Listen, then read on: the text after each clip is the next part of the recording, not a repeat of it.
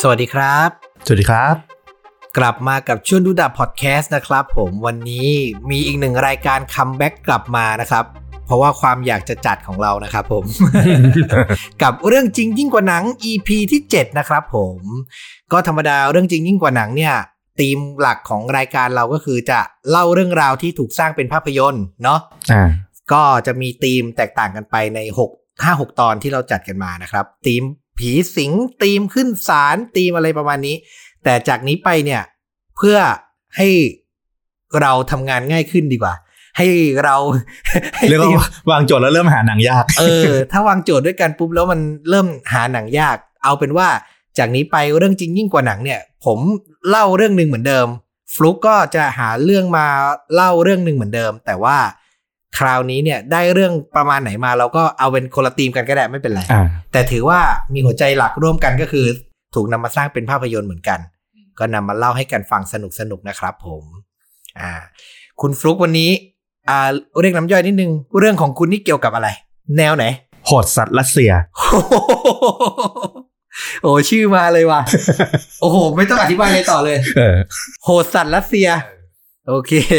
ของผมนี่เป็นอ่าหญิงสาวผู้ร่วงมาจากฟากฟ้า เออ น่าสนใจ เออ เออดูมีปริศนา มีปริศนานี่นะครับผม ใครเริ่มก่อนดี เอาหญิงสาวก่อนนะครับผมอยากฟัง เออ ผมรู้สึกว่าถ้าเริ่มจากโหดสัตว์รัสเซียเนี่ยเดี๋ยวจะจิตตกกันหมดด้วย เอ้ย ไม่สลัดขนาดนั้น อ๋อ ไม่ขนาดนั้นนะครับผม เออ โอเค งั้นผมขออนุญาตเป็นคนเริ่มก่อนในวันนี้แล้วกันนะครับผม ที่บอกว่าหญิงสาวผู้ล่วงหล่นมาจากฟากฟ้าเนี่ย อืม ถ้าให้คุณจินตนาการคุณว่ามันจะเป็นเรื่องเกี่ยวกับอะไร ฆาตกรรมอ่ะ อ้าวทำไมถึงฆาตกรรมอ่ะ ไม่รู้อะมันดูแบบปริศนาไง มีผู้หญิงตกมาจากฟ้าใครลงมาได้ยังไง อ๋อ เป็น อาจ อ จะ ย่างเงี้ ต ย กจากตึกอะไรอย่างงี้ใช่ไหมเออ ไม่ก็แบบแนวมิสซิลี่ลึกลับ อ๋อ หาเหตุผลไม่เจออะไรอย่างงี้ แหมไม่ แนวไหน ถูกเลยค รับ เรื่องแนวไหนวะเนี่ย วันนี้เนี่ยเอ่อต้องขอขอบคุณก่อน พอดีว่าผมตามหาเรื่องราวที่จะมาเล่าไปเรื่อยๆ แล้วก็ไปเจอเรื่องในเพจเพจหนึ่งใน Facebook อันนี้บอกมาเลยอ้างอิงมาจากเพจที่ชื่อว่าย่อยประวัติ ย่อยประวัติ เออจะเป็นเพจที่แบบเอาเรื่องราวในประวัติศาสตร์อะไรเงี้ยเรื่องราวเก่าๆข่าวต่างประเทศอะไรเงี้ยมาแบบแล้วมาเรียบเรียงเป็นแบบเหมือนแปลบทความแล้วก็เรียบเรียงเองด้วย แล้วก็มาเล่าให้เราฟังน่าสนใจ ใครสนใจใครฟังเรื่องผมแล้วชอบเนี่ย ไปติดตามได้เพจนี้เลยย่อยประวัติ โอเค น่าสนใจ นะครับผม เรื่องราวหญิงสาวผู้ร่วงหล่นจากฟากฟ้าเนี่ย มันเป็นเรื่องของหญิงสาวคนหนึ่งที่ชื่อว่าคุณจูเลียนเคิร์ฟเค เคิร์ฟเค อ่า เรียก Julianne จูเลียนแล้วกันเนอะ Kirk ฮะ ให้เรียกจูเลียนแล้วกัน อ่าผมเรียกจูเลียน เคิร์ฟเคทั้งตอนจะน่าจะแปลก เคิร์ฟเคเป็นนามสกุลด้วย เราก็ อ่า เราต้องเรียกจูเลียน ๆอ่า นะคิดว่าเป็นหญิงสาวจากประเทศอะไรเคิร์ฟเค ๆเคิร์ฟเคเหรอ โอ้โห อายุโรปตะวันออกอ่ะ อ่า ใกล้เคียงเป็นหญิงสาวเยอรมัน อืม อ่านะครับผม คุณจูเลียนเคิร์ฟเคเนี่ย ก่อนที่จะมารู้ว่าทำไมเขาถึงร่วงหล่นจากฟากฟ้าเนี่ยเราเล่าประวัติพื้นฐานเขาก่อนน่าสนใจมาก เขาเกิดเมื่อวันที่ 10 ตุลาคม 1954 อืมหนึ่งเก้าห้าสี่ ณกรุงลิมาประเทศเปรู เป็นคนเยอรมันนะ เออ แต่เกิดที่เปรู แปลกดี อ่าเปรูซึ่งเป็นประเทศที่แบบว่าโลกที่ 3 นิดนึงอะ่ะนะครับผมมีคุณพ่อชื่อว่าฮันส์วินเฮมเคิร์ฟเคคุณแม่ชื่อมาเรียเคิร์ฟเค อืม พ่อกับแม่เป็นนักสัตววิทยา เอา อ่า ก็คือศึกษาเรื่องศาสตร์ เรื่องป่า ก็เลยไปที่เปรูงี้เหรอ ถูกต้อง อืม นะครับผม ตอนที่จูเลียนเกิดมาแล้วอายุได้ 14 ปีเนี่ยนะครับผม หนักข้อเลย พ่อและแม่เธอจากที่ประจำอยู่เปรูใช่ไหมทำงานอยู่ในเมืองที่เปรู พอลูกอายุได้ 14 ครับ เขาตัดสินใจจะไปตั้งศูนย์วิจัยกลางป่าอเมซอน โถนี่หนักเลย คือจะไปศึกษาพันธุ์สัตว์ป่าแบบจริงจัง เออสายสายดิบ สาย สายดิบ เออ บอกเลยว่าสายดิบ และแน่นอนว่าจูเลียนอายุแค่ 14 ก็ต้องติดสอยห้อยตามผู้ปกครองไปด้วย อืม และอายุ 14 อ่ะ คุณถ้าเป็นเด็ก มัธยมทั่วไปก็ต้องอยู่ประมาณม .1 ม .2 อ่ะ อืม ไปอยู่ในป่าอเมซอนอ่ะ คุณคิดว่ามีที่เรียนไหม ไม่มีนะครับผมเธอไปอยู่ในป่าอเมซอนก็ไม่มีโรงเรียนมัธยมครับผม แต่ว่าเธอก็ได้รับการศึกษาในสิ่งที่คนทั่วไปไม่เคยได้รับแน่นอน นั่นคือ เรียนรู้เกี่ยวกับการดำรงชีพในป่า อืม ทุกอย่างครับ การสังเกตสัตว์ การเอาตัวรอดในป่า การป้องกันตัวจากแมลงนะครับผมอยู่ใช้ชีวิตอย่างเงี้ย จนในที่สุดมีเจ้าหน้าที่มาพบเธอเข้า เดี๋ยวแล้วพ่อแม่ เจ้าหน้าที่จากรัฐไง อ๋อ หมายถึงเจ้าหน้าที่จากรัฐมาตรวจ คื สอ อ บแล้วมาพบ คือไม่ส่งเข้าเข้าเรียนตามโรงเรียนผิดกฎหมาย ถูกต้องถูกต้องนั่นแหละ สุดท้ายแล้วก็เลยเจ้าหน้าที่ก็เลยต้องบอกพ่อกับแม่ว่าเฮ้ยไม่ได้นะ ลูกสาววันนี้ยังไงก็ต้องส่งเข้าไปเรียนนะ พ่อกับแม่เธอก็โอเค ตกลงปฏิบัติตามก็คือส่งจูเลียนกลับไปเรียนที่กรุงลิมาเปรูนี่แหละ ก็คือกลับเข้าเมืองไปไปเรียน เริ่มนึกภาพเรื่องนี้ออกเลย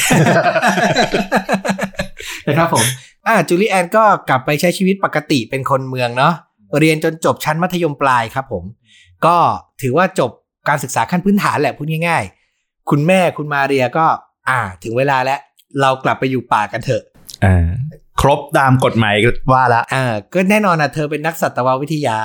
เธอก็คงอยากอยู่กับป่าเนอะมันเป็นสิ่งที่เธอคลั่งไคล้หลงไหล ก็อยากจะพาลูกกลับไปอีกครั้งหนึ่งนะครับ พวกเขาก็วางแผนจะบินกลับไปที่ป่าอเมซอนเนี่ย ในวันที่ 20 ธันวาคม ปี 1971 ม 20 20ธันวานะ แต่ว่าจูเลียแอนเนี่ย ขอร้องคือจบแล้วกำลังจะมีงานพรอม มีงาน เขาเรียกว่างานพิธีจบการศึกษาในวันที่ 22 ธันวา อืม ก็เลยบอกคุณแม่ว่า อย่าเพิ่งไปสิ อยู่ร่วมงานพิธีจบของหนูก่อน อืม อ่าคุณแม่ก็ตอบตกลง เอาโอเค งั้นไม่ไป 20ธันวาก็ได้ งั้นไปวันที่ 24ธันวา จะบินกลับไปที่ป่าอเมซอน ซึ่งพ่อของเธอเนี่ยอยู่ที่ป่าอยู่ อื ไม่ได้ไม่ได้ไม่ได้ออกมาด้วย บินกลับไป 24ธันวา วันอะไรคุณวัน20 24ธันวา คิดมาสอีฟ คริสต์มาสอีฟถ้าเปรียบเป็นบ้านเรา มันก็คือ วันก่อนสงกรานต์หนึ่งวันอะ อืม อะไรเกิดขึ้นน่ะ เครื่องบินรอบบิน เออ ก็แน่น ใช่ใช่ใช่ นี่คือจุด คนเดินทางกันหมดอ่ะ จุดเริ่มต้นของทุกอย่าง อืม จากตารางบินที่จะเป็น 20ธันวาไม่มีอะไร พอเปลี่ยนแปลงเพื่ออยู่ร่วมงานพิธีจบการศึกษา ทั้งคู่ก็เลยต้องบินวันที่ 24ธันวา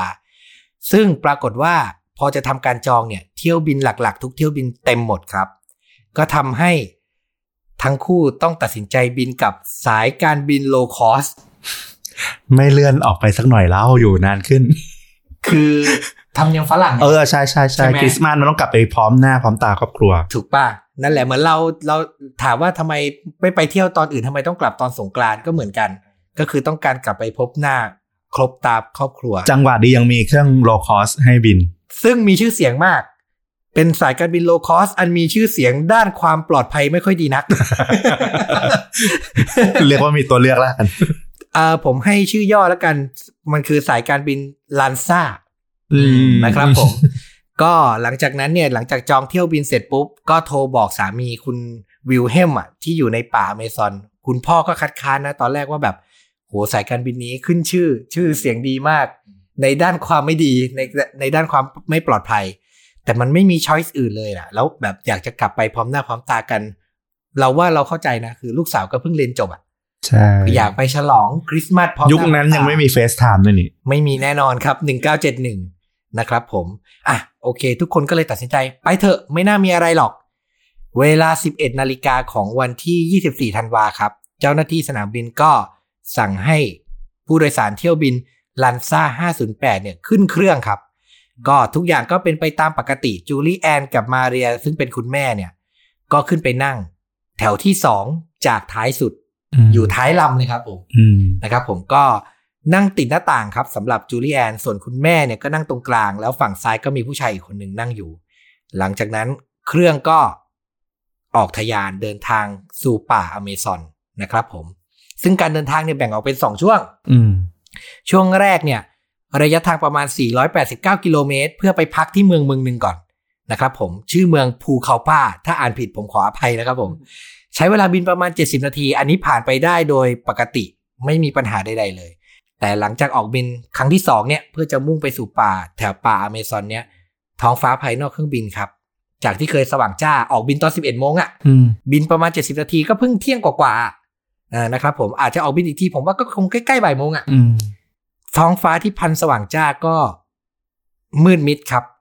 ราวกับเป็นเวลากลางคืนครับผม แน่นอนครับสายการบินนี้ บินเข้าสู่ใจกลางพายุครับ อืม ก็เลือกบินนะ ซึ่งหลังจากเหตุการณ์ทั้งหมดเกิดขึ้นแล้ว มีการสำรวจสาเหตุว่าทำไมต้องออกบินวันนั้นก็สาเหตุอย่างที่บอกไปก็คือ ด้วยความที่มันเป็นคริสต์มาสอีฟและทุกเที่ยวบินเต็มหมดและ ผู้โดยสารเรียกร้องอยากจะกลับบ้านมากๆ ต่อให้ได้รับสัญญาณเตือนมาแล้วว่าจะมีพายุใหญ่มีพายุใหญ่เกิดขึ้นอยู่ ก็ยังตัดสินใจออกบิน นี่เป็นความผิดพลาดแบบ นี่โยนให้ผู้โดยสารครึ่งครึ่งๆหนึ่งป่ะความความ เอ ผิด อ ไม่เข้าใจเหมือนกันแต่ที่เท่าที่บทความในเพจย่อยประวัติ คือยุคนั้น ออกม มาตรฐานการบินยังไม่สูงไหมปกติมันก็น่าจะแบบ เอาจริงๆ เราว่าขนาดสายการบินหลักๆ ก็ยังเซฟตี้ก็อาจจะยังไม่ไม่ดีเท่าทุกวันนี้ อืม ด้วยซ้ำนะ ระบบใดๆอ่ะย้อนกลับไปโห50 50 ปีที่แล้วอ่ะ อ่า นะและเนี่ยเป็นโลคอสอะโลคอสเมื่อ 50 ปีก่อนอะ อืม นะครับผมอ่าหลังจากบินไปครับ ก็เกิดฟ้าแลบแลบปราบด้านนอกเครื่องตลอดเวลา เครื่องนี่คงสั่น อื้อหือข้าวของที่เก็บไว้เหนือหัวก็หล่นลงมาครับผม เครื่องตกหลุมอากาศขนาดใหญ่นะครับผม ตามมาด้วยเสียงร้องไห้ระงมทั่วทั้งลำเลยคือทุกอย่างอยู่ในภาวะฉุกเฉินมาก ๆ มาเรียผู้เป็นแม่เนี่ยก็หันมาพูดกับจูเลียนว่า หวังว่าเราจะผ่านไปได้ด้วยดีนะ ด้วยน้ำเสียงที่ค่อนข้างสั่นเครือครับ หลังจากพูดประโยคนี้จบครับ สิ่งที่เกิดขึ้นคือเสียงดัง เปรี้ยง เอาแล้ ทุก ว คนบนเครื่องหูดับ ตามมาด้วยแสงสว่างวาบครับ สร้างความตื่นตระหนกให้กับทั้งลำ ทุกคนหันไปมองทางด้านขวาของเครื่องแล้วก็พบว่า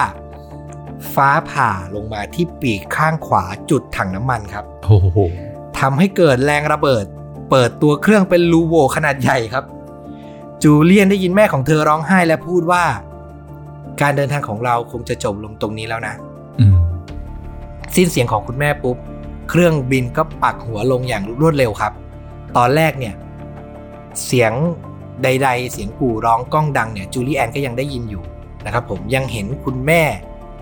ที่อยู่ด้านข้างอยู่ แต่เมื่อเครื่องบินปักหัวลงไปแล้วเนี่ย เธอหลับตาด้วยความตกใจและเมื่อลืมตามาอีกที เธอไม่พบคุณแม่อยู่ด้านข้างอะครับ อืม เพราะว่าตัวเธอเองไม่ได้อยู่บนเครื่องบินแล้วครับ เอา เก้าอี้ของเธอหลุดออกมาจากเครื่องครับ อื้อหือ และตกลงสู่พื้นจากระดับความสูง 11,000 ฟุตครับ โอ้โห ตัวล็อกติดกับเก้าอี้โดยสารนะครับ จูเลียนล่วงหล่นลงมาด้วยความสูง 11,000 ฟุต ขณะอยู่กลางอากาศเธอบอกว่ามันเงียบเชียบและมองไม่เห็นวิวอะไรเลย แล้วก็สติเธอเนี่ยก็หายวูบไปเลยนะครับผม จูเลียนเนี่ยบอกว่าตัวเธออะอยู่ในสภาพหัวพุ่งปักพื้น เฮ้ย หัวพุ่งปัก อืม พื้นลงไป และสุดท้ายสิ่งสุดท้ายที่เธอรู้สึกคือเธอสัมผัสกับยอดไม้ ในป่าทึบของประเทศเปรู โอ้ แล้วก็เสียดทานปึ๊กปึ๊กปึ๊กปึ๊กปึ๊กปึ๊กเธอรู้สึกปวดแสบปวดร้อนแล้วก็หมดสติไปเลย อ๋อ เรื่องราวทุกอย่างก็เริ่มต้นจุดนี้ครับ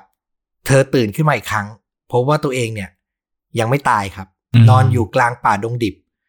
ตัวเธอเนี่ยไม่ได้อยู่กับเก้าอี้แล้ว ตอนเนี้ยหลุดออกมาจากเก้าอี้เลยนะครับผม เธอคลานไปรอบๆ ทั้งๆทที่มองเห็นไม่ชัด เพราะว่าตาข้างหนึ่งข้างขวาเนี่ยบวมนะครับผม คลานไปรอบๆ แล้วก็ไม่พบเจอสิ่งใด แล้วด้วยความเพลียด้วยความเจ็บปวด ทั้งหลาย เธอก็สลบไปอีกครั้ง ก็มารู้ทีหลังว่า ครั้งเนี้ยเธอสลบไปอีกนานถึง 19 ชั่วโมง อืม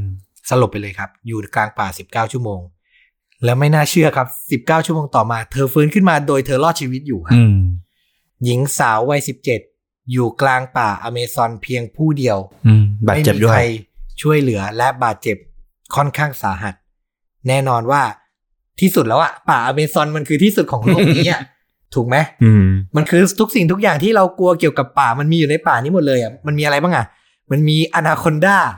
ป่าฟิลันย่าโอ้โห เออแมลงสารพัดชนิดนะครับผม เพจย่อยประวัติเขาเขียนดีมากเขาบอกว่า คนที่คิดว่าตกลงมาขนาดนี้ แล้วจะรอดได้ก็คงต้องเป็นแบร์กริลเท่านั้นแหละ แต่นอกจากแบร์กริลครับจูลี่แอนคนนี้ อย่าลืมอย่างที่ผมเกริ่นไปเมื่อตอนต้นเรื่อง อ่า พ่อแม่เธอผู้เป็นนักสัตววิทยา ได้พาเธอมาอยู่ในป่าตั้งแต่เด็ก และเรียนรู้วิชาค่อนข้างดี อืม แต่แน่นอนด้วยร่างกายที่บอบช้ำของเธอตาก็มองไม่ชัดมันก็ทำให้ทุกอย่าง เป็นไปอย่างยากลำบากมากขึ้นนะครับผม เธอสำรวจตัวเองก่อน เธอพบว่าเธอในยปวดช่วงคอ หลังและเอว มีแผลถูกบาดที่แขนขวาลึกมาก คาดว่าน่าจะเป็นชิ้นส่วนเครื่องบิน อืม ตาขวาปูด แถมตัวเธอเนี่ยยังสายตาสั้นด้วย โอ้โห อื้อหือคือชีวิตหนักมาก ผมบอกเลยว่าหนักมาก เธอพยายามมาร้องหาคุณแม่หรือหาใครอ่ะใครก็ได้ช่วยหน่อย อืม ใครก็ได้ช่วยหน่อย แต่ก็ไม่มีเสียงตอบรับ มีเพียงเสียงสัตว์ป่าร้องกันเซ็งแซ่เลยนะครับผม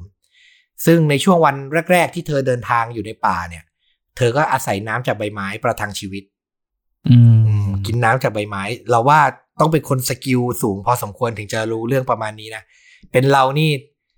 เออให้ให้กูตายบนเครื่องดีกว่า ไม่น่ารอดพูดจริงๆสกิลคนเมืองอย่างพวกเราไม่ไม่ไม่น่าไหวนะครับผม เธอเดินอาศัยน้ำจากใบไม้ในป่า แล้วก็เดินไปอย่างเงี้ยสามวัน โอ้ ใช้ชีวิตอย่างเงี้ยไปสามวัน เหมือนจะหมดหวังแล้ว แต่ในวันที่สามเนี่ย เธอได้ยินเสียงเครื่องบินค้นหาบินผ่านเหนือหัวไป อืม แต่แน่นอนว่าอยู่ในป่าดงดิบอะเครื่องบินไม่มีทางเห็นเธอเลย แต่มันก็ทำให้เธอมีความหวังว่า เฮ้ยมันยังมีการตามหาอยู่ เรายังอยู่ในเขตที่มีคนเดินทางผ่านและมองเห็นอยู่ เธอก็เลยตั้งเป้าหมายว่าเธอต้องออกไปสู่พื้นที่โล่งแจ้งให้คนเห็นให้ได้นะครับผมเธอก็ตะลุยป่ารกชัดไปเรื่อยๆ โดยได้เทคนิคมาจากที่คุณพ่อเธอสอนคือ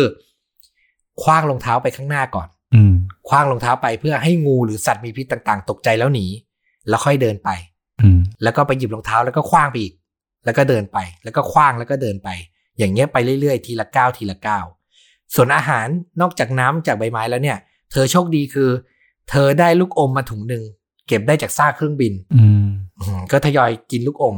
แล้วก็ออกเดินทางไปเรื่อยๆ ตอนนี้เนี่ย เป้าหมายของเธออีกอันหนึ่งก็คือได้มาจากคำสอนของผู้เป็นแม่ คุณแม่บอกเธอว่า ถ้าหากลูกหลงป่าและเจอลำธารเนี่ย ให้เดินตามลำธารไป มนุษย์อ่ะจะอยู่บริเวณนั้นแน่นอน อืม มันก็เป็นหลักสูตรมันก็เป็นสูตรสำเร็จนะเนาะคือมนุษย์ก็ต้องอาศัยริมน้ำเพื่อการอุปโภคบริโภคอยู่แล้ว เธอก็เดินไปเรื่อยๆครับ จนเจอลำธารจริง ๆ รู้สึกว่าเริ่มมีความหวังขึ้น จากลำธารก็กลายเป็นคลองที่ขนาดใหญ่ขึ้นเรื่อยๆ แต่ของกินที่เธอพกมาซึ่งมีแค่ลูกอมเนี่ย ก็เริ่มร่อยหลอลงไปนะครับผมเรี่ยวแรงการเดินก็น้อยลงทุกที สภาพภูมิอากาศร้ายมากฝนตกตลอดวันครับผม พอหยุดเดินก็เจอทั้งความหนาว เจอยุงป่า แล้วที่อื้อหือผมอ่านแล้วผมรู้สึกแบบรู้สึกเลยอ่ะคือแผลข้างขวาของเธอที่บอกว่าเป็นแผลเปิดใหญ่ที่เครื่องบินฉีกอ่ะเจอแมลงวันเข้าไปวางไข่ ถูก แล้ว เพราะมันเป็นแผลที่ค่อนข้างชะกันนะครับผม เธอก็กลัวว่าจะแขนเน่าและเสียแขนไปก็พยายามจะรีดแผลอะยอมทนเจ็บและรีดอะให้หนองให้เลือดให้ไข่ออกมา แต่มันก็ฝังแน่นจนมันไม่ออก อืม มันไม่ออกเธอก็พยายามเดินต่อไปนะครับผมก็ยังเอามันไม่ออก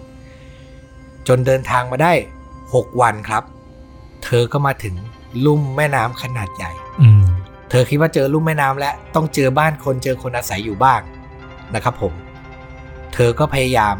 ตามหาบ้านเรือนในบริเวณนั้น แต่มันก็ยังไม่มีครับ ยังไม่มีคนที่อาศัยอยู่ในบริเวณนั้น ส่วนเสียงเครื่องบินค้นหาเนี่ย จากวันแรก ๆ ที่เธอได้ยินที่บอกเนี่ยมาถึงวันที่หกเนี่ย ก็เงียบสงัด เงียบสนิทเลย เหมือนกับแบบว่า มันการค้นหาเนอะมันดำเนินมาถึงห้าหกวัน แล้วมันก็ ช่วงหยุดพักละ ด้วยเราว่าด้วยมันเป็นช่วงปลายปีช่วงอะไรด้วย พอค้นหาสักประมาณหนึ่งแล้วมันมันทางกายภาพมันค้นหายากมากอะ่ะนะครับผมการค้นหาก็ค่อยๆเบา หรือมันอาจจะถึงจุดที่เขาประเมินแล้วว่าไม่น่ามีผู้ผู้รอดชีวิตละ เราว่าก็น่าจะเป็นอย่างนั้นด้วย เพราะมันค่อนข้างเป็นไปได้ยากนะ มันก็จะต้อง ริๆ เปลี่ยนภารกิจจากการหาผู้รอดชีวิต เปลี่ยนเป็นการกอบกู้ศพมันจะเป็นอีกแบบ ซึ่งมันก็ทุกอย่างมันก็คงจะช้าลงแน่นอ อื น ม เราว่านะความหวังของเธอก็เริ่มเลือนลางครับผม เธอไปพักอยู่ในแผ่นดินลุ่มแม่น้ำบริเวณลุ่มน้ำใหญ่เนี่ยนะครับผมแผ่นดินลุ่มแม่น้ำเนี่ยก็เริ่มอันตรายมากขึ้น พอน้ำมันขึ้น พอน้ำขึ้นครับ สัตว์ป่าทั้งหลาย ที่อยู่ใต้น้ำก็เริ่มมาไม่ว่าจะเป็นจระเข้อเมซอน อื้อหือปลากระเบนปลาปิรันย่า อื้อหือ วนว่ายวนเวียนอยู่รอบแผ่นดินที่เธออาศัยอยู่เนี่ย และอยู่ใกล้มากขึ้นมากขึ้นมากขึ้นทุกวัน จนเธอรู้สึกว่าเธออาศัยอยู่ที่นี่ไม่ได้แล้วมันมีวิธีเดียวแล้วคือต้องวัดดวง อืม เธอจึงตัดสินใจเห็นท่อนซุงลอยมากลางน้ำและเธอรู้สึกว่านี่แหละคือเขาเรียกว่าอะไรอะที่พึ่งสุดท้ายของเธอแล้ว อืม ต้องวัดดวงและอะไรจะเกิดก็ต้องเกิด เธอตัดสินใจว่ายน้ำลุยไปหาท่อนซุงท่อนนั้น แล้วเกาะ แล้วปล่อยโชคชะตาชีวิตให้มันลอยไปพร้อมท่อนซุงเลย อืม คือหวังว่าแม่น้ำเนี่ยจะพาไปเจอมนุษย์ อ่า ให้ได้ ซึ่งเรื่องราวดูจะค่อนข้างสิ้นหวังมาก แต่ ด้วยความอึดอะเราว่าเราก็ต้องชื่นชมนะด้วยความอึดในตัวเธอด้วยความที่เธอสู้ไม่ยอมแพ้อะในที่สุด ท่อนสูงท่อนนั้น ก็ลอยพาเธอมาจนเจอกับกระท่อมหลังหนึ่ง อืม ซึ่งตั้งอยู่ริมน้ำครับ อื้อหือเธอเจอจนได้อะ อืม เราว่าวินาทีที่เธอเจอกระท่อมหลังนี้คือแบบ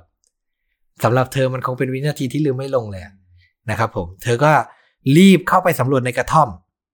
เธอเจอน้ำมันอยู่หนึ่งแกลลอน ไม่เจอคนนะ อืม ในกระท่อมไม่มีคนอยู่ แต่เจอน้ำมันหนึ่งแกลลอน เธอรีบหยิบน้ำมันอ่ะ มาราดตัวเธอเลยราดทั้งตัวเลยเพื่อฆ่าเชื้อโรค โอ้โหเฮ้ยเราไม่รู้อะ เนี่ย เออ เนี่ยไม่รู้เนี่ย แล้วเขาบอกว่ามันได้ผลด้วยหนอนแมลงที่อยู่ในแขนเธอก็ไหลออกมาเลย อืม คือเห คือมันอยู่ แบบ ไม่ได้นะ เออ มันอยู่ไม่ได้อ่ะนะครับผม เธอก็ตั้งใจพักแรมนกระท่อมหลังเนี้ย จนพลอยหลับไปนะครับผม แล้วก็ตื่นขึ้นมาเพราะได้ยินเสียงคนคุยกัน อืม ตอนแรกเธอคิดว่าเธอคงประสาทหลอน แต่จริง ๆ มันเป็นชายตัดไม้สามคนครับ ที่เข้ามาในกระท่อมของพวกเขาแล้วก็ช็อกที่เจอเด็กหญิงสาววัยสิบเจ็ดคนหนึ่งนอนอยู่ น้ำตาไหลรินเลย ด้วยความดีใจมากที่ อืม ในที่สุด รอดแล้ เจ ว อคนแล้วนะครับผม ชายทั้ง 3 คนก็เลยพาจูเลียนที่อยู่ในสภาพใกล้ตายส่งโรงพยาบาลโดยด่วน เธอก็ได้รับการรักษาแล้วก็รอดชีวิตในที่สุดครับ อืม นะครับผม พลังใจนะ โอ้โห หลายอย่างเลยนะ พลังใจ ความรู้ที่พ่อกับแม่สั่งสมมา สติด้วย สติ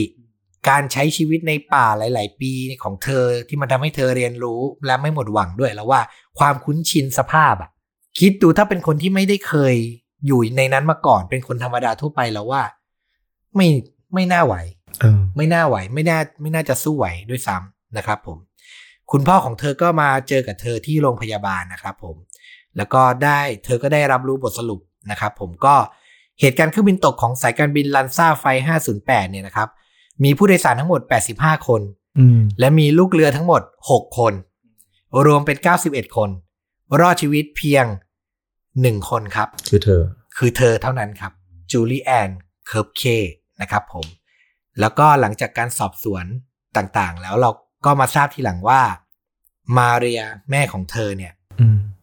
หลังเครื่องบินตกลงสู่พื้นน่ะ เธอก็รอดชีวิตเหมือนกันครับ อืม แต่เธอเสียชีวิตเพราะอาการบาดเจ็บและความโหดร้ายของป่าอเมซอนครับ ก็คือไม่แข็งแรงพอเท่าจูเลียน อาจจะบาดเจ็บมากกว่าหรืออะไรก็ได้ เราว่าเป็นไปได้ เราว่าถ้าสภาพพอไหว เธอก็น่าจะรอดเหมือนกัน นะด้วยสกิลหลายๆอย่างก็น่าจะพอๆกันอ่ะ เราว่ามันเป็นความโชคดีของจูเลียนด้วย ก็คือเธอแบบเหมือนเธอหลุดออกมาจากตัวเครื่องเลยอะ อืม แล้วอาจจะไม่ได้โดนกระแทกโดนอะไรเจ็บขนาดนั้น พอมันล่วงลงมาแล้วมันเจอกิ่งไม้ต้นไม้ใหญ่ มันซับแรงไว้ระดับหนึ่งอาจจะโดนแค่ครูด ใช่ป่ะ โดยสรุปแล้วเนี่ยจูเลียนเนี่ยต่อสู้อยู่ในป่าเนี่ยยาวนานถึง 11 วัน สุด แล้วก็รอดชีวิตออกมา แล้วก็เติบโตมาเป็นนักสัตววิทยาตามพ่อกับแม่ครับ สุดยอดนะ สุดยอด เป็นผู้หญิงเหล็กที่แบบว่า เราอ่านเรื่องราวแล้วเราแบบขนลุกอะในความรู้สึกเราคือแบบ โอ้โห พลังใจพลังชีวิตการสู้ของคนมันสุดยอดจริง ๆ นะครับ ผมฟลุกเคยได้ยินบ้างไหมเรื่องนี้ในที่เป็นหนัง ไม่เคย ไม่เคยดูเรื่องหนังเรื่องนี้ด้วย น่าจะได้ดูน้อยมาก เพราะว่าหนังเรื่องนี้เนี่ย มันเป็นหนังนานแล้วครับ มันอยู่สร้างในปี 1974 อ๋อ เป็นหนังขาวดำอยู่เลย เอ๊ะก็หลังเหตุการณ์ไม่นาน ไม่นานเท่าไหร่ ถูกต้องก็คือหลังเหตุการณ์มีเหตุการณ์มันประมาณปี 1971 ต่อปี 1972 หนังถูกสร้างปี 1974 ชื่อหนังชื่อว่า Miracles ที่แปลว่าปาฏิหารย์นะนะ Miracles Still Happen นะครับเป็นหนังปี 1974 เป็นการร่วมทุนสร้างระหว่างอิตาลีกับอเมริกานะครับผมใครอยากชมนะ พอจะฟังภาษาอังกฤษรู้เรื่องเนี่ย เซิร์ช YouTube ได้เลย Miracle Still Happen Movie เจอเลยนะครับ เต็มเรื่องเลย แต่ว่าเราแอบไปดูหย่อนดูเล็กๆ น้อยๆ ก็เป็นหนังแบบเชยๆอ่ะ หนังหนังขาวดำปีเจ็ดสี่อ่ะ เออ มันก็จะนะเออ ตามส ก็ ภาพ อาจจะไม่นั่น ตามสภาพ เท่าไหร่นะครับผม แล้วก็หลังจากนั้นเนี่ย รู้สึกจะเป็นปี 1998 อืม ก็มีการสร้างอีกครั้งหนึ่ง แต่ครั้งนี้เป็นภาพยนตร์สารคดี ชื่อว่า Wings of Hope ปีกแห่งความหวังนี่แหละ อืม เป็นสารคดีที่พาคุณจูเลียนเคิร์บเคเนี่ย ผู้กำกับเนี่ย ทีมงานเนี่ย พาเธอกลับเข้าไปในป่าอเมซอนอีกครั้ง อืม แล้วก็ไปเล่าเรื่องไปดูเรื่องราวที่เกิดขึ้น ย้อนล่องรอย ย้อนรอยเลยใช่ อันนี้ก็เป็นกึ่งสารคดีนะครับผมซึ่งอันเนี้ยเราเท่าที่เราลองเซิร์ชใน Google ก็เจอเหมือนกัน ก็มีพอจะเซิร์ชหาดูได้สำหรับใครที่สนใจ น่าสนใจ นะครับผมแล้วก็ที่สำคัญคือ เราเซิร์ชไปเรื่อยๆว่ามันจะมีการสร้างบ้างไหมโหเรื่องมันดีขนาดนี้มันต้องมีคนแบบ อืม สนใจบ้างอะเราก็ไปเจอข่าวเล็กๆ ข่าวหนึ่งในเว็บ deadline.com ซึ่งเป็นเว็บข่าวบันเทิงของอเมริกานะครับผม มันก็มีข่าวเมื่อประมาณช่วงปี 2017 อืม นะ ว่าจะสร้างภาพยนตร์ชื่อว่า Girl Who Fell from the Sky ชื่อนี้เลย นะ มาจากหัวเรื่องเลย Girl Who Fell from the Sky เลย อ่า นะครับผมจะนำแสดงโดยคุณโซฟีเทอร์เนอร์ อ๋อ จำได้ไหม เอ็กเมน X-Men Dark Phoenix จีนเกรย์คนล่าสุด แล้วก็หลายๆ คนน่าจะคุ้นกับเธอในเรื่อง Game of Thrones ใช่ นะครับผมสวยมากคนนี้ เนี่ยเขาก็มีแผนว่าเธอจะมาร่วมทั้งอำนวยการสร้างและแสดงนำด้วย แต่ว่าเราเข้าไปเช็คในเว็บ IMDB ล่าสุดอ่ะก็ยังเป็นเขาเรียกว่าเป็นอะไร pre-production อยู่ ยังอยู่ในช่วงเตรียมงานสร้างอยู่ น่าจะยังขายค่ายอยู่แหละ เราว่า ใช่ไหม น่าจะยังขายโปรเจกต์อยู่ นะแต่ว่าได้ตัวนักแสดงนำแล้ว แต่มันก็ 3 ปีแล้วว่าอาจจะเรื่องโควิดเรื่องอะไรหลาย ๆ เรื่องด้วย ต้องดูว่าเธอยังจะดูเหมือนเด็กอายุ 17ไหมหรือจะยอมปรับบทไปเลยไม่ต้องเอาเหมือน ไม่ต้องเอาแบบเหตุการณ์จริง เออ ใช่ ปรับ เพราะ อายุ ว่า ขึ้น ช่วงปี 2017 นั้นโซฟีเทอร์เนอร์ก็น่าจะยังดูสาวดูวัยรุ่นอยู่ ใช่ ตอนนี้เธอก็เต็มเต็มตัวแล้วอะ สตาร์สาว เอ เต็ม อ ตัวแล้ว ใช่ อะก็อาจจะเหมาะไม่เหมาะก็ไม่รู้นะครับผมก็อันนี้ก็ เออ ถ้ามีเป็นภาพยนตร์มาจริง ๆ เราก็อยากดูนะ ใช่ นะครับ สใจ แต่ว่ามันก็เป็นโปรเจกต์ที่มาตั้งแต่ปี 2017 แล้วอะนี่ 2020 จะ 2021 แล้วยังนิ่ง ๆ อยู่ก็ต้องรอดู คงต้องรอจังหวะ นะครับผมแต่ว่าเรื่องราวมันแบบอินสปายมากเลยอะเราอ่านแล้วเราขนลุกมากเลย ก็ต้องขอขอบคุณข้อมูลจากเพจย่อยประวัติ ย่อยประวัติ นะครับผมดีมากเลยลองไปหาอ่านมีหลายเรื่องที่น่าสนใจมาก อ่า อันนี้ก็เป็นเรื่องฝั่งของต้อมนะครับผม เดี๋ยวเราไปโหดสัตว์รัสเซียกับฟุกต่อ จริง ๆอะไม่น่าเชื่อนะว่าเรื่องที่เตรียมมามีความคล้ายคลึงกับเรื่องที่ต้อมเตรียมมาเหมือนกัน เฮ้ย ไม่น่าเชื่อ โอ้โห ต้องไปฟังกัน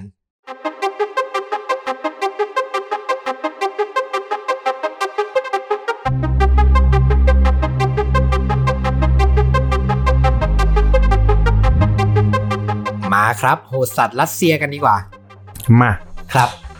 สำหรับเรื่องนี้เนี่ยมันจะคล้ายมันมีจุดที่คล้ายกับเรื่องของต้อมอยู่นิดนึง อือฮึ จุดเริ่มต้นของเหตุการณ์ทั้งหมดเนี่ยมันเกิดขึ้นในวันที่ 1 กรกฎาคม 2002 สองพันสอง ไม่ไกลมากเท่าไหร่ ไม่ไกล ไม่ไกลของเรานี่ประมาณ 70 ยุค 70 สายการบิน b a s k i r i a n Airlines โอ้โห มาเป็นสายการบิน เห็นไหม กันเลย มันมีจุดคล้ายอยู่ โอเคค ไฟ รับ ล์เลขที่ 2937 เดินทางจากมอสโกรัสเซีย อืม ไปยังบาร์เซโลนาที่สเปน อืม ปลายทางเนี่ย มีคุณพ่อคนหนึ่งรอคอยครอบครัวของตัวเองมาอยู่ อืม คุณพ่อคนเนี้ยเป็นสถาปนิกมีชื่อว่าวิทาลีคาโรเยฟ วิทาลีคาโลเยฟ ถ้ามีเยฟเยฟเซฟเซฟนี่ก็ต้องเชื้อสายรัสเซียแหละ จริงเขาเป็นคนรัสเซีย อืม แต่น่าจะไปทำงานอยู่สเปนหรืออะไรประมาณเนี้ย อืม เขาก็รอคอยครอบครัวมาหาอยู่ อืม ซึ่งบนเครื่องเนี่ยก็จะมีเอ่อภรรยาของเขา อืม ลูกสาวอายุ14 แล้วก็ชุลูกชายอายุ 10 ขวบ อืม ปรากฏว่า อืม ระหว่างการเดินทางเหนือน่านฟ้าเยอรมนี เอา เห็นไหมมีจุดคล้ายกันอีก แล้วมาตกแถวประเทศที่เป็นอะไรอ่ะ เป็นหัวเรื่องของผมอีก ใช่ใช่เครื่องบินเกิดไปชนกับเครื่องบินขนส่งของ DHL ฮะ เครื่องบินชนกันกลางอากาศเหรอ ใช่ โอ้ย เป็นไปได้ไง เป็นเหตุการณ์ที่มันไม่ควรเกิดขึ้น อืม สิ่งที่ทำให้มันเกิดขึ้นก็คือความผิดพลาดของผู้ควบคุมอ่าอากาศยานอ่ะ อ๋อ เออ ถ้าในหนังก็คือเขาจะอยู่ที่หอบังคับการบิน ใช่ แล้วก็ ใช่ ดูเรดาร์ ใช่จะดูเรดาร์แล้วก็คอย ใส่หูฟัง หูฟังคอยประสานกับเครื่องบินว่าต้องบินล้อชะลอหรือบินไปทางไหนอะไรอย่างเงี้ย อ่า เพื่อสับเลี่ยงเส้นทางทางอากาศกัน อ่าฮะ ปรากฏว่าเอ่อมันมีเจ้าหน้าที่คนหนึ่งชื่อปีเตอร์เนลเซนเขาน่าจะรับกะเยอะอะเหมือนว่าเพื่อนร่วมงานพักพอดีอะไรเงี้ยแล้วเขาต้องดูคนเดียวแล้วดูไม่ทันหรือบกพร่องอะไรสักอย่างเนี่ย มันทำให้แบบการสื่อสารผิดพลาดและทำให้เครื่องบินสองลำอะบินชนกัน โห เป็น human error ที่แบบแย่มากนะ ใช่ แย่มากจริง ไม่น่าเชื่อว่าจะเกิดในประเทศที่พัฒนาแล้วอ่ะ การทำงานควบกาดจนพลาดอะไรอย่างเงี้ย คาร์โลเยฟเนี่ยเขาก็ได้รับข่าวว่าเออ ครอบครัวของเขาทั้งหมดน่ะ ประสบอุบัติเหตุเครื่องบินตก สิ่งที่เขาทำก็คือ เขาเดินทางจากสเปน ไป ไปยังเยอรมนีไปจุดที่เครื่องบินตก เพื่อตามหาล่องรอยครอบครัวของเขา สิ่งที่เขาพบเจอก็คือ ศพของลูกสาวเขา อืม ที่ลงมากระแทกพื้นแล้วมีต้นไม้หัก โค่นทับอยู่ ภรรยาเขาตกลงไปในทุ่งข้าวโพด ส่วนลูกชายเนี่ย ตกอยู่หน้าโรงนาก็คือทั้งหมดบนเครื่องเนี่ยเสียชีวิตหมด โอ้โห และภาพสิ่งที่เขาเห็นแบบศพทุกศพอะยังอยู่ในสภาพที่แบบจำได้อะ อืม ยังเหมือนเดิมเรียกว่ายังเหมือนยังค่อนข้างสมบูรณ์เหมือนเดิม มันเป็นสิ่งที่สะเทือนใจมากเพราะว่าเหมือนโลกทั้งใบของผู้ชายคนหนึ่งมันแบบจบภายในวันนั้นเลย เรายิ่งรู้ว่าเหตุการณ์ที่เกิดขึ้นมันเป็นแบบเป็นความผิดพลาดของคนคนหนึ่งเนี่ย อืมจ็บ ซึ่งเหตุการณ์ทั้งหมดเนี้ยมันก็จะมีการดูแลโดยองค์กรที่สกายไกด์สกายไกด์เขาจะเป็นคนที่เอ่อเจรจาปณิประนอมหาสืบสวนข้อเท็จจริงนู่นนี่นั่นอย่างเงี้ยเขาก็เสนอเงินให้กับทางคาร์โลเยฟ ว่าเออเนี่ยเป็นค่าชดเชยเรื่องศพลูกสาวอะไรเงี้ยทั้งหลาย แต่คาร์โลเยฟเขาบอกว่าเขาก็เขาก็ปฏิเสธ เพราะว่าเขามองว่ามันมันไม่คุ้มกันกับสิ่งที่เขาสูญเสียไป เหมือนเขาปฏิเสธเป็นการประท้วงอะไรอย่างเงี้ยเหรอ ประมาณนั้น คือยูริเอ่อยูริเป็นน้องชายของคาโรเยฟก็เล่าว่าคาโรเยฟเนี่ยหลังจากวันที่ครอบครัวเขาสูญเสียไปสองปีอ่ะเขาใช้ชีวิตอยู่ในสุสานอยู่ข้างๆ หลุมศพครอบครัวของเขา อืมคือ move on ไม่ได้เลย move on ไม่ได้ แล้วยูริมองว่าเอ่อตัวคาโรเยฟเนี่ยน่าจะแบบเหมือนกลายเป็นคนที่มีปัญหาทางจิตไปเลยอะ อืม หลังจากนั้นก็พอสกายไกด์มาประเนิประนอมขอนู่นนี่นั่นเนี่ยคาริเยฟก็ต่อรองว่าขอพบเจอตัวของคนที่ควบคุม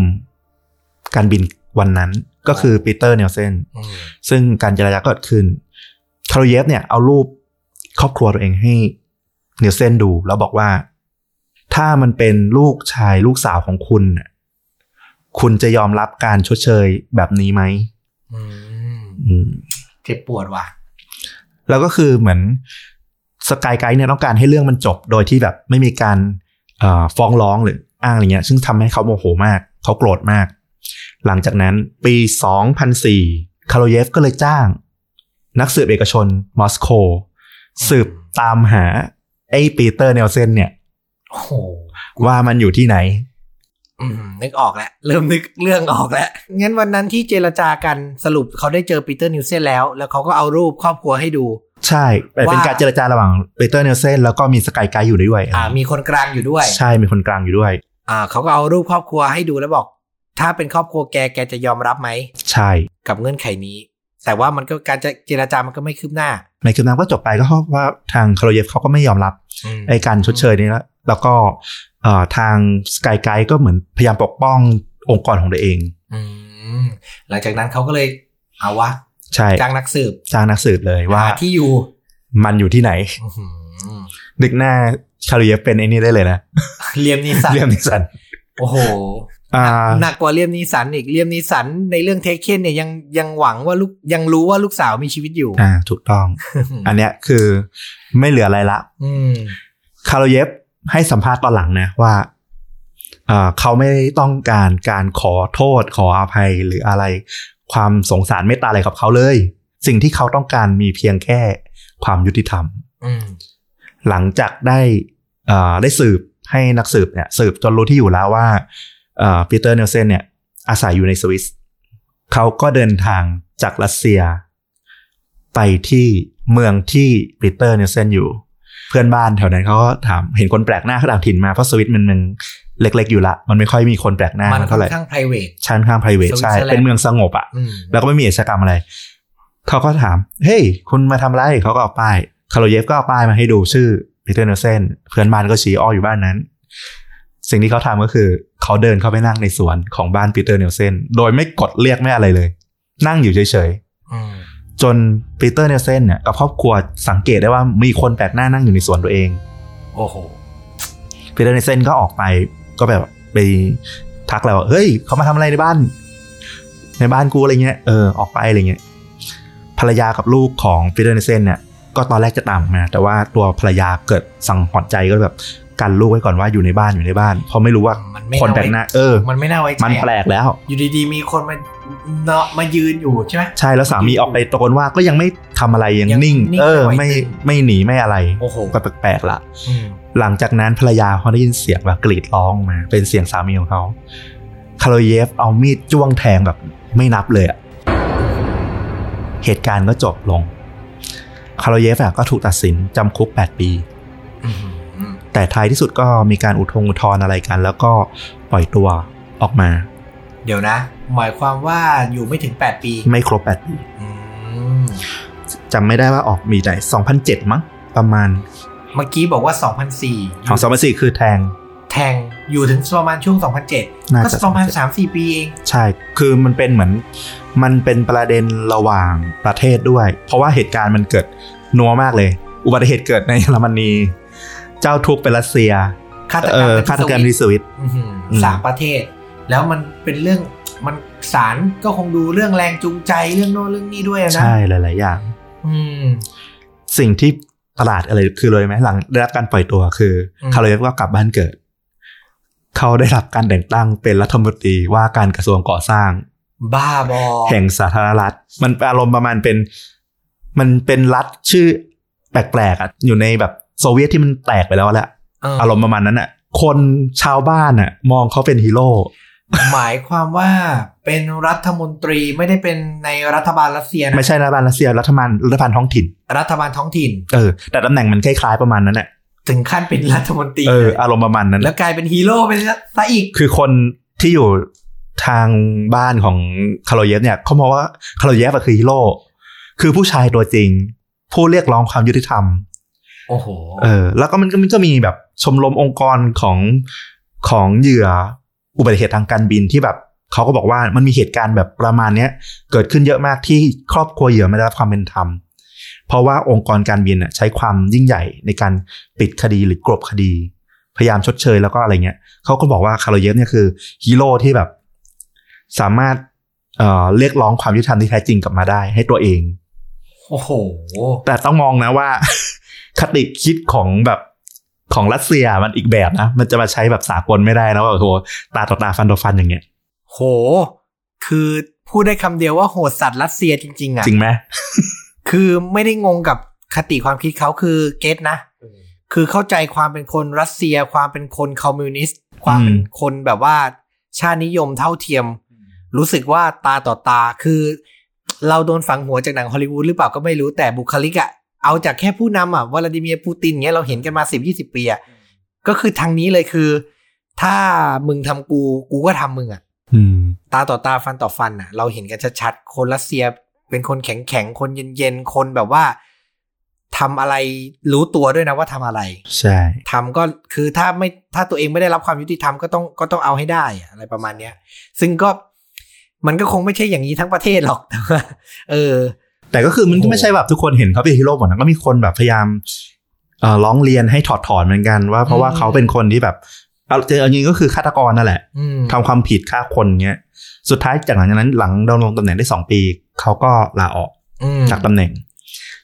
แต่สิ่งที่ทำมาคือ ไอสัตธารรัฐของเขาอะมอบเหรียญเกียรติยศให้ เป็นเหรียญเกียรติยศ แก่ผู้ที่ประสบความสำเร็จในชีวิต และสามารถสร้างผลสร้างประโยชน์แก่มวลชนประมาณเนี้ย โอ้โห เป็นเหรียญแบบเหรียญยิ่งใหญ่ของรัฐอะ แถวบ้านเรียกอวยไส้แตก เออ คือไม่ไม่จบไม่สิ้นอ่ะอวย เออ อวยอยู่นั่นอ่ะ ประมาณนี้แหละ แล้วก็ชีวิตเขาก็หลังจากนั้นก็ดีแหละ ก็มีแต่งงานใหม่แล้วก็ตอนนี้มีลูกชายลูกสาว อืม อืม ก็คือสุดท้ายก็คือสร้างตัวเองกลับมาได้ ใช่แล้วก็กลับไปที่คดีของเครื่องบินที่ชนงานสุดท้ายเอ่อศาลก็ตัดสินแล้วก็มีการลงโทษเอ่อเจ้าหน้าที่การบิน 4 คน อืม ซึ่งก็รวมถึงปีเตอร์เนลเซนที่เสียชีวิตไปแล้วด้วย อืม แล้วก็สกายไกด์ตอนหลังก็มาสร้างอนุสาวรีย์ให้กับเหยื่อเคราะห์ร้ายครั้งนั้น แล้วก็ให้กับปีเตอร์เนลเซนที่ถูกฆ่าด้วย อืมเราว่าคุณปีเตอร์นิวเซนอ่ะ คือเราไม่รู้ข้อเท็จจริงว่าความผิดพลาดมันเกิดจากอะไรอะเนาะ อืม คือมันก็อาจจะด้วยหลาย ๆ ปัจจัย ซึ่งจะไปโทษเขาคนเดียวก็ไม่ได้อะ แต่จุดแตกหักอะมัน มันน่าจะเป็นวันที่คาร์เยฟได้ไปเจอปีเตอร์เนลเซนกับสกายไกด์ที่จะปฏิบัติหนอมกัน เออ แล้ว ท่าทีของปีเตอร์เนลเซนออกมา ในลักษณะที่แบบอาจจะไม่โอเคสำหรับคาเยฟ เขาก็อาจจะโดยความรู้สึกส่วนตัวก็คือเขาก็อาจจะได้รับการบรีฟจากหน่วยงานมาด้วยว่า ด้วยมันก็ต้องไม่ใช่ความผิดของ เอ อ อง ค์ มันกร ต้องไม่ใช่ความผิดอ่ะ อืม เออเขาก็เลยอาจจะต้องไปแสดงไปในทางแนวนั้น แต่เราว่าโดย โดยส่วนตัวหรือโดยเบื้องลึกในจิตใจก็คงรู้สึกแหละ มันจะไม่รู้สึกได้ไง ก็ต้องรู้สึกแหละ เพราะว่าสุดท้ายแล้วอ่ะปีเตอร์เนเซนตอนที่เขาตายนะเขาลาออกมาแล้วนะ คือเขาทำงานต่อไม่ได้ อืม อืม นะ แต่ก็เนี่ยแหละก็เป็นบทสรุปของโฮสารัสเซียที่แบบ อืม ตอนอ่านเรื่องก็แบบ นึกภาพเรียมนีสันออกมา แบบชัดมาก แต่ตัวหนัง อืม เอ่อฮอลลีวูดเอาหนังเรื่องนี้เอาเหตุการณ์นี้ไปทำแต่ว่าเปลี่ยนแปลงสถานที่เปลี่ยนแปลงบุคคลไป อืม ไปเกิดเรื่องที่นิวยอร์กแทนก็คือเกิดในอเมริกาหมดเลย อืม แต่ว่าตัวละครยังเป็นรัสเซียเหมือนเดิม อืม อืม โดยนักแสดงนำที่มาเล่นหนังเรื่องเนี้ยคืออาร์โนชวัสเนเกอร์ อาโนชวัสเนเกอร์ ใช่ ต้องเป็นหนังที่เราเคยดูแล้วล่ะ คนเหล็กผ่านิวเคลียร์ป่ะ ไม่ใช่ จะไปใช่ได้ยังไง เจมส์คาเมรอน มันเป็นหนังที่อาจจะแบบมาในยุคดอบๆของเขาแล้วด้วย อืม ยุคที่เขามาเล่นหนังแบบดูเล็กๆ นิดนึงไม่ได้ใหญ่มาก อ่า อันนี้หนังสร้างปี 2017 ชื่อเรื่อง Aftermath a f t e r m a t h Aftermath ลงเป็นวิดีโอออนดีมานไม่ได้เข้าฉายโรงที่อเมริกา ที่เมืองไทยรู้จักในชื่อคนเหล็กผ่าแค้นนิรันดร์ประมาณเนี้ย คนเหล็กผ่าแค้นนิรันดร์ ใช่ ว่าแล้วว่าต้องมีคำว่าคนเหล็ก คือคือเราจะบอกเมื่อกี้ว่า เดี๋ยวขอก่อนว่าคำแรกคือคนเหล็กใช่ไหม มันต้องมีคนเหล็กอ่า มีจริง เออก็ลองไปหาดูได้ เนื้อเรื่องก็จะประมาณตามที่เล่าเนี่ยแหละ โอ้ อืม เป็นการล้างแค้นอย่างสาสม แต่มันเรียกว่าความถูกต้องไหมเราว่าก็ต้องถกเถียงกันนะ จริง ต้องถกเถียงกันเรื่องครั้งใหญ่เลยแหละ จริง ๆอ่ะถ้ามองว่า ถ้าระบบการตัดสินโทษ หรือศาลยุติธรรมมันดำเนินการได้เร็วกว่าเนี้ย อย่างที่ฟุกพูดคือถ้าองค์กรเขาดำเนินนโยบายหรือรับผิดชอบอย่างสมเหตุสมผล อืม มันก็อาจจะไม่เกิดเหตุการณ์นี้ขึ้น เราว่าถ้าจะโทษอะไรก็โทษที่นโยบายองค์กร น่าจะน่าจะเหมาะสมสุด เพราะคุณปีเตอร์นิวเซนสำหรับเราเขาก็เป็นเหยื่อคนหนึ่งอะ ใช่ แล้วเราว่าเขาก็โดนลงโทษเขาก็ชดใช้ไปแล้วล่ะเออจะบอกว่าเขาเป็นคนทำให้ครอบครัวของคุณอะไรนะ คาริเยฟ คาริเยฟต้องตายเป็นคนเดียวไหมก็ไม่ไม่ใช่แน่ ใช่ ๆเออนะครับผม อืมก็เป็นเรื่องราวโหดโหดสัตว์จริง ๆ โหดสัตว์มากเออฟังแล้วแบบใช้ได้เลยนะครับผมไปลองดูกันแหมพ่อคนเหล็กเราเล่นด้วยนี่ไม่รู้เลยนะเนี่ยว่าอาโนมีหนังเรื่องนี้อยู่ จริงไม่รู้เหมือนกัน จนมาหาเรื่องเนี้ยเอ้า มีเรื่องนี้ด้วยเหรอ เออ น่าสนใจมาก เดี๋ยวต้องไปลองหาชมกันดูนะครับ กับคนเหล็กผ่าแค้นนิรันดร์ อัฟเตอร์แมท aftermath เอาชื่อภาษาอังกฤษเป็นหลักดีกว่า เอาชื่อภาษาอังกฤษเราเติมปี 2017 ไปเจอ เจอแน่นอนนะครับ โอเค วันนี้ก็หนึ่งสาวผู้ร่วงหล่นจากฟากฟ้ากับหนึ่งชายหนุ่มโหดสัตว์รัสเซีย จริงมีธีมได้นะ เครื่องบินต ก เครื่องบินตกเป็นเหตุนี่ เออแต่เราไม่เอาธีมดีกว่าเชื่อเหอะ เพราะเดี๋ยวครั้ง มันเดี๋ ต่ ยวไม่ร อ อ ๆ ด ไปเกิดธีมมันไม่รอดนะครับผมก็ว่ากันไป อันนี้ก็เป็นเรื่องจริงยิ่งกว่าหนังนะครับ เอาเรื่องจริงที่ถูกนำมาสร้างเป็นภาพยนตร์มาเล่าให้กันฟัง ฟังเพื่อความบันเทิงเนอะแล้วก็เหมือนได้เกร็ดประวัติศาสตร์สนุกๆ ไปกันนะครับผม ก็ฝากติดตาม Subscribe ช่องชวนดูดะได้ทั้ง YouTube หรือ Spotify นะครับ หรือบล็อกดิ Facebook ได้หมดเลยนะครับผมแล้วก็เดี๋ยวพบกันใหม่คลิปหน้ากับการรีวิวหนัง แล้วก็เรื่องจริงยิ่งกว่าหนังด้วยนะครับ ฝากไว้ด้วย สวัสดีครับ สวัสดีครับ